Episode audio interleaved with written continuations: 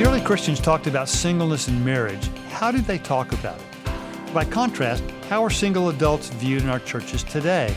And is that consistent with the way they've been viewed throughout the history of the church? Is singleness a gift, an empowerment uh, that single adults need to, uh, to overcome the, the temptation that comes with a life of singleness? We'll discuss these questions and more with our guest, author Dani Treweek. I'm your host, Scott Rae, and this is Think Biblically from Talbot School of Theology, Biola University. Dani, welcome. Great to have you with us. Uh, on the subject of singleness and marriage, first of all, what would you tell our married listeners right from the start to ensure that they keep listening and don't dismiss the rest of the, this podcast as irrelevant to their lives? Uh, well, I think the first thing I'd say is just think of how many sermons and talks and podcasts our, your single friends have listened to on marriage, and stick with this one just on singleness. But that's more, that's um, totally fair. more seriously, though, there there are good reasons why. The first is that actually, you know, if you're married and listening to this podcast today, I expect that there are single people in your life who you love um, and who you want to serve well and care for. And so, thinking about singleness theologically is really important for the way that you love those people. Um, secondly, and this is can be hard to hear, um, but the reality is that you know, by and large, fifty percent of everyone who is married uh, right now is likely to be single again at some point in their life, and that's a difficult thing to engage with. Um, you know, death and divorce are both tragedies. Um, but many married people will again be single at some point in their life. And so thinking about singleness now is actually a really valuable thing that you can be doing for yourself. But finally, um, marriage and singleness, neither of them are actually just about us as individuals in our lives. They're actually about who we are as the body of Christ together, what it looks like for us to be church, um, brothers and sisters, one another.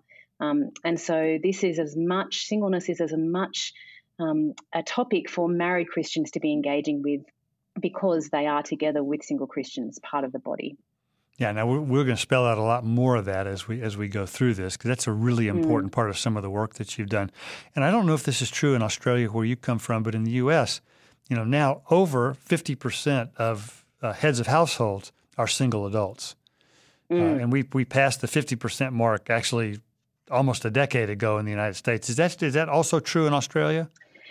Yeah, it's well, the stats are very difficult to work out, but the one that I find most surprising and significant is that nearly in Australia, nearly one in four households are solo occupied. So when you you know when you walk around the average neighbourhood, nearly every one in four households has someone living in it alone.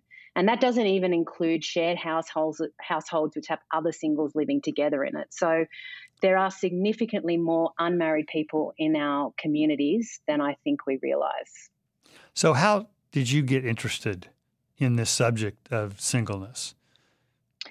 Well, I'm single myself. I've never been married. And so um, I was uh, studying at a theological seminary, um, thinking about ministry, future for myself, and having to grapple with well, what does my singleness mean? Um, but then going out into working in um, as a women's minister in a church in Sydney, a lot of my time was spent um, caring for, pastoring, loving other single women uh, who were grappling with a lot of the questions that I was really trying to wrestle with too, and just not sure where to go for answers um, in our sort of Christian discourse. And uh, it just over many years, God sort of was working in my life and in my relationships with other people who were encouraging me to do some more work in this area. Um, originally, I thought, oh, well, I'll write a book on singleness, but gosh, there's so many books on singleness. Why just write another one if there's not something new or important to say? And so um, somehow I got convinced to do a PhD on a theology of singleness. And so um, I'm now writing the book based on the PhD, uh, which is, yeah, where I'm now at. Well, that's I think that's the way it should be done. Um, mm. To get to really go in depth on the subject and then write a book at a more popular level on that, I think is is wise to do that. Uh, now, let's think about in Australia. I know you may not be able to speak to the U.S. experience quite like some of our listeners are aware, but in, in Australia, how are single adults viewed in the church? Yeah, it, it's very my I mean, my impression is it's very similar to the US, and that's largely because a lot of the Christian teaching that has shaped um, the Christian conversation in Australia about singleness has come from the US as well. Uh, and so, you know, in terms of that theological input, it's it's very shared. Um, my sense is that it's probably um, a little more uh, heartfeltly direct in the US than it is in Australia. Um, what do you, what do you mean to, by that? Well, I mean, talking to single Christians over here in the US, where I'm currently now, um, I think they hear the teaching that comes out of a lot of, you know, our churches on singleness in a far more direct and um, problematic way, I guess. I think we've, I think I'm trying to say in Australia things, the edges are a little softer, um, a little I blurrier, I think. Um, but underneath the foundation is, is largely the same. And it's, I, I think it is that single Christians are, um, well, abnormal in some sense, um, not sort of on the trajectory of what Christian life is meant to be. Um, they're lacking in fulfillment, um, whether that's rom- romantically or sexually, relationally. Uh, there's a sense in which single Christians are seen to be sort of intrinsically immature spiritually. They've never kind of grown up as Christians. Uh, there's some gender differences. I think single Christian men tend to be more objects of suspicion at times, whereas single Christian women mm-hmm. tend to be more objects of pity. Uh, and I mean, I'm talking in broad generalizations, yeah, but but um, I think that's generally true both over back home for me in Australia, but also here in the US. Part of the reason I asked for that, I was a singles pastor for a while before moving into an academic setting, uh, and this was this was back you know some years ago, but uh, it was I think it was largely viewed in the churches that I was involved in that single adults were somehow not quite not quite complete. Yeah. By virtue yeah. of being yeah. single, and that that that the period of singleness was a, a, a parenthesis period. Uh, yes, that's right. And yeah. until, until so it's kind of the it's a training ground for marriage. I think we think of singleness as a preparation for marriage, and if you don't ever move out of the preparation period, well, you've kind of failed to launch in a sense. And I, and I, I just I wondered uh, at the time and still do today. Uh, is it possible that there may be some ways in which the culture at large views single adults that might actually be more biblical than the way they're viewed in the church? Uh, what, what, do you yeah. make? What do you make of that notion? It's an interesting question. I'm not sure I would, looking around at the culture around me, I'm not sure I would say that they view singles more biblically than the church, but that's not because the church, I think, views singles particularly biblically. I actually think probably both the culture and the church are fairly unbiblical in their view of singleness. But having said that, you know, again, speaking in generalities, I think that single people in the world around us can be treated with far more dignity and honor and respect in their singleness than often singles in the church are treated by, by Christians. Um, so that is a bit of an indictment on us as evangelical Christians, I think. I think that that's, that's part of what I mean by that. And maybe mm. they're maybe they're treated a little differently. I wonder if there's my, my sense in the culture is that for a lot of single uh, men and women both, they don't view that that period of singleness as as life being on hold. Mm, uh, yes. That they, you know, yep. that, that, you know, they're just they're getting on with their lives, and if marriage happens, great. If it doesn't, they're on they're on with their lives just you know just as aggressively. Do yes, you see that playing out right. too? Yes, I think so. I agree. I think one of the tricks there is that um, you know, the world around us in sort of getting on with your life as a single person, the world around us would say live a really, you know, self-focused life. Enjoy the freedom and, you know, the me focus that you get to have as a single person. And I think that's what I meant by not thinking, not treating singles particularly biblically, because that's not a biblical view of singleness either, obviously. Um, so, so yes, I think there is that distinction there. Yeah, I would not. I would not want to view singleness as a time when my autonomy no. can can run on steroids. uh, with, with, oh, with, I like that. without any without any guardrails. Uh, no, I didn't expect that you would. now, now you you don't particularly like the notion of singleness or sometimes celibacy uh, described as a gift. Um, and well, it depends us, what you mean by that. Well, in, I think. Well, tell us what. Tell us how you understand sure. that and why you don't like that notion. Well, I like I, I, like the notion of my singleness being considered a gift, but the question is, what does that mean? What does you know the so-called gift of singleness mean? And so, where I um, where I have trouble with is this idea of the gift of singleness being this special spiritual, extraordinary kind of calling or empowerment to singleness, um, which is reserved for a, a select few. Um, more and more I'm seeing it being used in the language of kind of a gift of asexuality. Um, this idea that you're completely free from mm. any desire for marriage or sexual intimacy or anything like that, so that you can just live this wonderfully content single life. And I don't think that is the biblical picture of what it means for singleness to be a gift. I think the Bible talks about singleness as a gift in, in a different way to that. Now, one of the things that I think you, you imply in your work is the, this idea of a, a an empowerment to mm. somehow just stay on top of sexual temptation uh, in a way that people who don't have that gift or empowerment are simply unable to do so. Mm. Um, yep. And I think, and, and so the the idea that uh, you know if if you you know if you can't if you can't find yourself handling sexual temptation adequately, then the answer is you better you better think seriously about being married mm. uh, to keep yourself from from satisfying those desires with immoral means. Mm. Uh, and so, when, when it's described in that way, I I, I think I, I think I rightly read your work as objecting to that notion because all of us are called to resist sexual temptation, whether married or not. Uh, yes. And that we yeah. all, and that sort of this idea that uh, singleness and asexuality go together yes. strikes strikes me as really unrealistic. Um, yeah, I, I, think that's I think that's exactly right. Uh, um, you know, the reality is that all of our life, whether it's in the sexual arena or any other arena, is a life where we're continuing to struggle with our sinful temptations and desires. And the Bible says that, you know, the grace of God has come that teaches us to renounce these things and trains us to say no to them. Um, we've got, you know, passages where Paul talks about the fruit of the Spirit, one of the fruits of the Spirit being self control, where the Bible exhorts us to flee from sexual morality. And so there's a sense in which the scripture speaks very strongly about our agency in actually saying no to sexual sin in our lives, that we don't I'm not quite sure where we've got this idea that we need this special kind of what I call booster shot of the Holy Spirit, mm-hmm.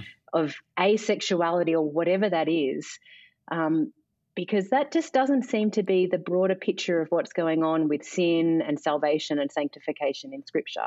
I will make one caveat, which I think there are, you know, a couple of parts in Scripture where Paul um, so in 1 Corinthians 7, verse 9, the Apostle Paul says it's better to marry than to burn. Um, so he does take seriously that if you are someone who not, I think, just has a healthy, normal kind of sex drive, but is engaged in habitual sexual immorality, um, then marriage is something for you to consider. But what you also have to think there is marriage is not a remedy to sexual sin. You could go off and get yourself married and how will you be treating your spouse if your purpose for marrying them is just so you have a proper outlet to express your sexual desires in a way that you didn't before? So it's we need to have much more thorough conversations about all of this. I think. I don't. I don't think my wife would have taken it taken it particularly well if I had uh, proposed no. marriage to her on that basis. Uh, no. um, now you do a lot of lot of really good work on how the early Christians talked about singleness and marriage, uh, and they your point I think is a good one that they talked about it really differently than we mm. tend to talk about it today. So when the early Christians talked about singleness, how did they frame it, and how mm. and how's that sort of different than the way we talk about it today? Well, I mean, the first most obvious thing to say is that they, in the early church, didn't actually talk about singleness itself. Singleness is a term that only developed in about the 14th century. So we this is i think a really important point when we're doing work in history when we're looking at historical texts which the bible is one and understanding the bible in its historical setting but also the early church in its historical setting we have to not just we have to be aware that we don't reread read our cultural societal kind of perspectives directly on top of a completely different historical societal perspective. And so, singleness for us today, you know, there's all sorts of, in the West, this is all sorts of things about personal agency and decision and choice and circumstance that just would have been completely foreign to, you know, a first, second, third century Christian context where marriages were largely arranged for you by your parents, where you really didn't have any kind of option or agency in that um, in that in a, in a way that we would recognize today. So the first thing to say is we have to be careful not to just kind of superimpose our context onto historical context as we're reading that context. And singleness is an example of that. We think of this language of singleness. The early church didn't have the language of singleness, they had the language of virginity, or um, a word which I actually would love to see us reclaim, but sounds a bit odd because we use it in a very different way. They spoke about continence. Um, you know, now clearly they're talking about sexual continence there, but the language of continence, the language of chastity, um, widowhood, uh, all of these were very much part of the early church's framework of what it was to be either married or unmarried. Um, so that's the first thing to say. But what did they actually think about the state of being unmarried? Well, they didn't talk about this idea of um, a gift of continence as kind of this special spiritual empowerment uh, to a life of singleness in the way that we would. They just talk about both marriage and singleness being states that are gifts from God. The situation of being married or the situation of being single, the situation of being chaste in your marriage, the situation of being continent in your singleness were both just simply wonderful gifts that God had given his people. Um, so for the first four centuries or so, that's by and large where they were at.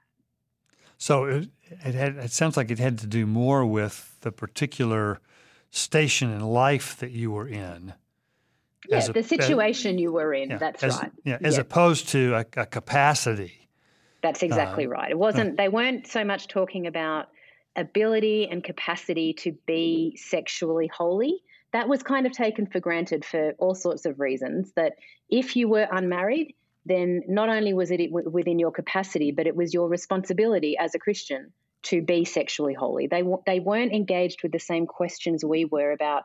Is that possible? How do you do that? It was almost taken for granted in many senses. Okay, now you highlight Paul's teaching in 1 Corinthians 7 7, which mm-hmm. you might you might just restate that verse for our listeners who might not be familiar with it. Uh, um, yes, it's it's Paul says, um, "I wish that all were as I myself am, but each has a particular gift from God, one having one kind and another a different kind." And in the context there, he's talking about being unmarried um, at that point that he was writing the letter. Yes. Now, uh, one of the things I think is helpful for our listeners in the background too. I, th- I mean, there's a there's a good argument I think to be made that Paul was actually married at one point. Mm. Uh, because I think it would have been highly unlikely that he could have qualified to be a member of the Sanhedrin without being married. Yes. Uh, yeah. And that the, the speculate, and he's obviously speaking as a single person in 1 Corinthians 7 7, or writing in that way. And the speculation is that when he came to faith, his wife actually left him. Um, mm. And that's all. That's all. Hopefully, moderately sanctified speculation. Yeah. Um, but so he, I mean, he understood both both stations in life, um, and I think under I think understood that as just the, the life circumstance that you happen to find yourself in by virtue of the grace of God. Yes. Uh, now, so so how would I mean you you take you have a particular take on this particular verse that the ancients had that's different from the modern one that's popular in our churches. How how are those two things different? Well, and again, this is complicated because the ancients didn't all agree on this either. So, just a, a, few moments ago, I spoke about how they tended to talk about in what they often called the gift of continence, being the gift of being unmarried, rather than the capacity to be sexually holy in not being married, but just the state of being unmarried. Um, Augustine, when we get to Augustine, things begin to change a little bit because he brings in far more complex and I think theologically um, faithful in many ways discussions about um, the corruption of our our will as Christians or as humans, really, because of our you know original sin in Adam and the way that we our desires are always inclined to evil. Um, that we we're not able to do that which we know is good because um, we we are in Adam. And so Augustine is very realistic, I think more so than a lot of his earlier um, forebears, that actually, even as we, we know that it is right to be chaste in marriage and continent in singleness, that actually living that out is far more complicated because of our sinfulness. But his answer to that, well, not his answer, he says Scripture's answer to that is that God's grace is what allows us to not only desire to live rightly, but to actually go ahead and live rightly before God. And so he talks about, in the context of marriage and what we say today is singleness, he talks about essentially the, I want to use the word, the ordinary grace of God um, that has appeared to us in Christ, the indwelling spirit at work in our lives, as being utterly sufficient for our sanctification. Um, we don't need some special additional booster shot of the Holy Spirit so that we don't sin sexually. The grace of God has appeared that teaches and trains us to renounce unrighteousness. And so he does talk about a gift of continence in singleness or a gift of chastity in marriage as being about the capacity to live a holy life. But what he sees on view there is, is God's grace that actually allows us to do that rather than something on top of the grace of God.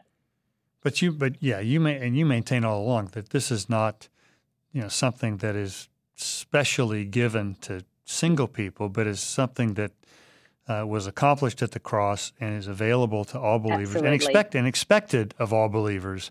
Absolutely, to, yep. Um, and and the same in marriage as well as in singleness. You know, being sexually holy in marriage is a tall order for us sinful people. Marriage doesn't sort of, you know, getting married and getting to sort of have sex with your husband or wife doesn't suddenly make you um, no longer a sexual sinner, um, whether that's in action or in thought and desire. And so the grace of God is just as necessary for our sexual sin in marriage as it is in singleness. Yeah, I think that's a great point because I think in I think in general, I think our culture has overstated the place of sex in relationships and in marriage. And I think the church, in my in my view, in many places, has has overstated the the the role of marriage mm, yes. in the in the sanctification of believers. Yes. Uh, yeah. And so the idea that you would have, to, I, I, like I like the imagery you use of the, the booster shot uh, mm. of special grace to quote have the gift of celibacy or the gift of singleness. I think puts puts an expectation on single adults that's different, at least sounds different than, than the expectation on married adults. Um, that the, the and because I don't think the temp, you know marriage doesn't cure sexual temptation. No, uh, and I think right. and I think to treat it like that is a huge mistake, and we set our I think we set ourselves up for failure if if that's, we do and, that.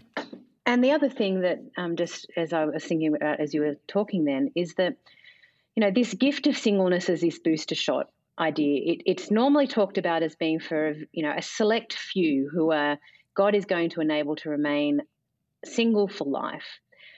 The reality is, most of the women that I have ministered amongst would love to be married. I myself would love to have been married. I may, you know, I still would love to be married if that's what God's plan is for me. I don't none of us have felt like we have this kind of special gift that we keep hearing is necessary to mm-hmm. remain single long term. So, on one hand, we're being told we need this special spiritual gift if we have any hope of not falling into sexual morality long term as single women in Christ. On the other hand, God hasn't given us this so called special gift. And so, we, so many single Christians, women and men, just end up stuck in this no man's land of you've told me I need this special gift from God, but He hasn't given me this gift. So what am I meant to do? Well, how do I reconcile God's goodness um, to me in that context? And I think if we just think about this and think about the pastoral implications of it, we begin to see this just does not work scripturally. It just doesn't work. Well, I think, it, yeah, not only biblically, but I think pastorally too, because I mm. found with the single adults I ministered to for several years, uh, you know, the idea of singleness as a gift, most of them would sort of turn up their nose and say, no, singleness is a curse.